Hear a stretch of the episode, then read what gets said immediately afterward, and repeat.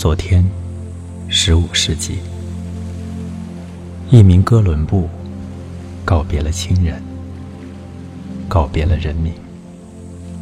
甚至告别了人类，驾驶着他的圣玛利亚，航行在空间的海洋上，四周一望无涯，没有陆地。没有岛屿，没有房屋，没有船只，没有走兽，没有飞鸟，只有海，只有海的波涛，只有海的波涛的炮弹在追赶，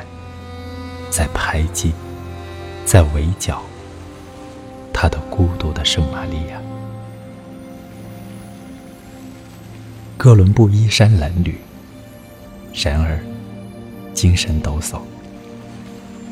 他坚信前面就是印度，不顾一天天少下去的淡水，继续向前漂流，漂流，漂流在空间的海洋上。他终于没有到达印度，却发现了一个。新大陆。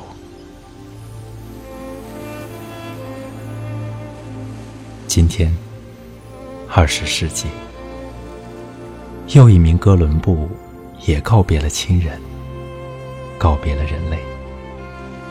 驾驶着他的圣玛利亚，航行在时间的海洋上，前后一望无涯，没有分秒，没有昼夜。没有星期，没有年月，只有海，时间的海；只有海的波涛，时间的海的波涛；只有海的波涛的炮弹，时间的海的波涛的炮弹，在排击，在追赶，在围剿他的孤独的圣玛利亚。他的圣玛利亚不是一只船，而是四堵苍黄的粉墙，加上一抹夕阳和半轮灯光，一株马樱花悄然探窗，一块没有指针的爷明表咔咔作响，再也没有声音，再也没有颜色，再也没有变化。再也没有运动，一切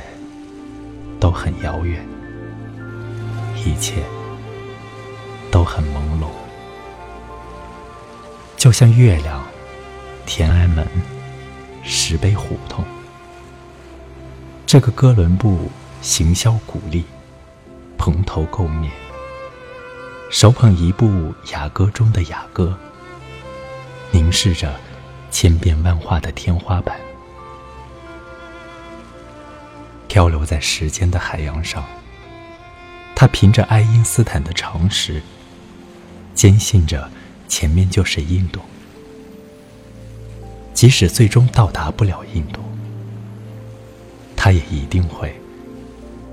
发现一个新大陆。